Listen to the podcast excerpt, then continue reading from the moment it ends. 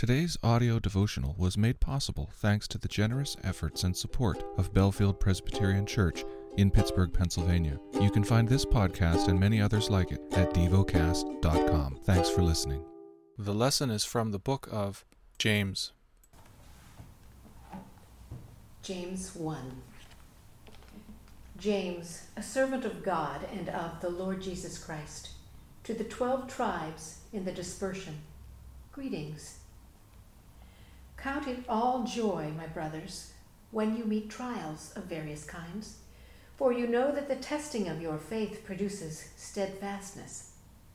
And let steadfastness have its full effect, that you may be perfect and complete, lacking in nothing. If any of you lacks wisdom, let him ask God, who gives generously to all without reproach, and it will be given him. But let him ask in faith, with no doubting. For the one who doubts is like a wave of the sea that is driven and tossed by the wind. For that person must not suppose that he will receive anything from the Lord. He is a double minded man, unstable in all his ways. Let the lowly brother boast in his exaltation, and the rich in his humiliation, because like a flower of the grass, he will pass away. For the sun rises with its scorching heat and withers the grass. Its flower falls, and its beauty perishes. So also will the rich man fade away in the midst of his pursuits. Blessed is the man who remains steadfast under trial. For when he has stood the test, he will receive the crown of life which God has promised to those who love him. Let no one say when he is tempted, I'm being tempted by God. For God cannot be tempted with evil, and he himself tempts no one. But each person is tempted when he is lured and enticed by his own desire. Then, desire, when it has conceived, gives birth to sin, and sin, when it is fully grown, brings forth death. Do not be deceived, my beloved brothers.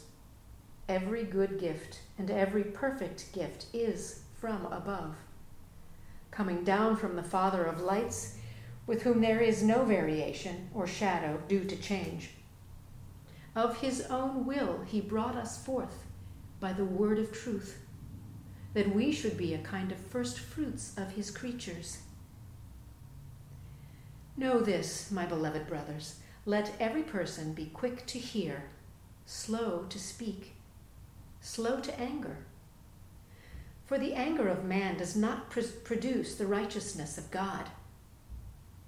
Therefore, put away all filthiness and rampant wickedness, and receive with meekness the implanted word, which is able to save your souls. But be doers of the word, and not hearers only, deceiving yourselves. For if anyone is a hearer of the word and not a doer, he is like a man who looks intently at his natural face in a mirror. For he looks at himself and goes away, and at once forgets what he was like. But the one who looks into the perfect law, the law of liberty, and perseveres, being no hearer who forgets, but a doer who acts, he will be blessed in his doing.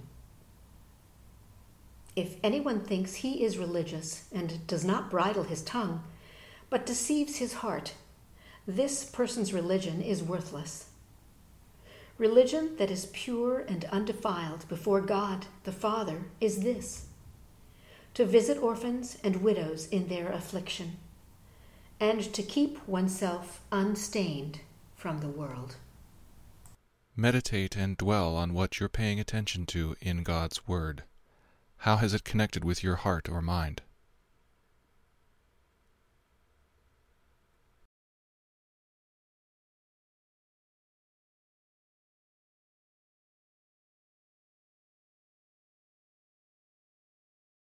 Pray to God freely about what has moved you today. Turn your thoughts to Him and enjoy His presence.